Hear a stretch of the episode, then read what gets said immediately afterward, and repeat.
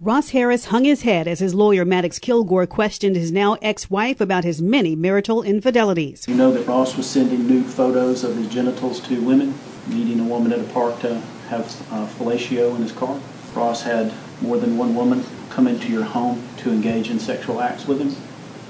But Leanna Taylor says Harris was a very involved dad of his quote little buddy Cooper, and the day their son died, she said she was in disbelief. They just told me this, and I can't even cry, and I didn't understand why. In Brunswick, Veronica Waters, WSB.